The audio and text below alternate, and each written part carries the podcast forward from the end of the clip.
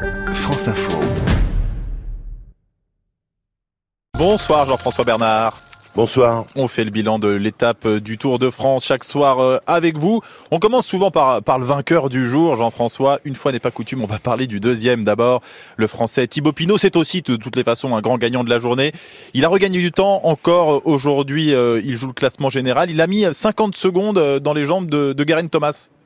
Oui, vous avez raison de dire que des fois on n'est pas vainqueur de l'étape, mais qu'on est quand même vainqueur sur la journée quand on fait euh, les comptes euh, après la ligne d'arrivée.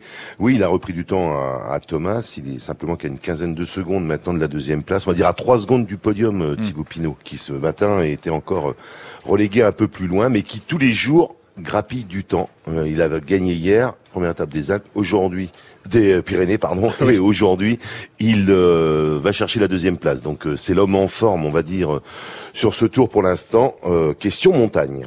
Ce qu'on a vu avec Thibaut Pinot dans les dernières éditions du Tour de France, plus récemment sur le Tour d'Italie, sur le Giro, c'est qu'il a parfois un jour sans.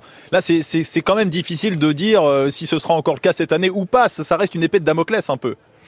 Exactement, il y a beaucoup de choses hein, que l'on ne sait pas.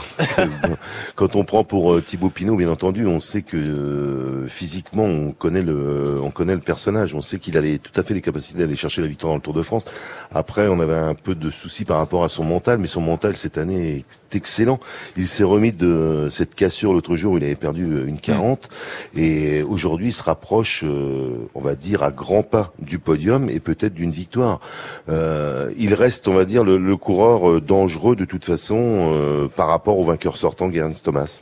Un mot, euh, Jean-François. Donc le vainqueur du jour, c'est le Britannique Simon Yates. Demain, journée de repos. Les Alpes n'arrivent que jeudi. Julien Alaphilippe devrait garder son maillot jaune au moins jusqu'à jeudi, avec le col de l'Isoard et celui du Galibier. C'est une très dure étape.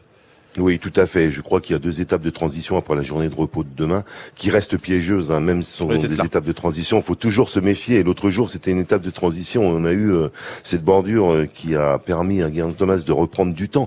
Donc euh, restons, euh, restons concentrés. Et il est clair qu'à la Philippe, euh, pour 72 heures au moins, a encore ce maillot sur les épaules. Et il va savourer. Merci beaucoup, Jean-François Bernard. Et donc, euh, à après-demain.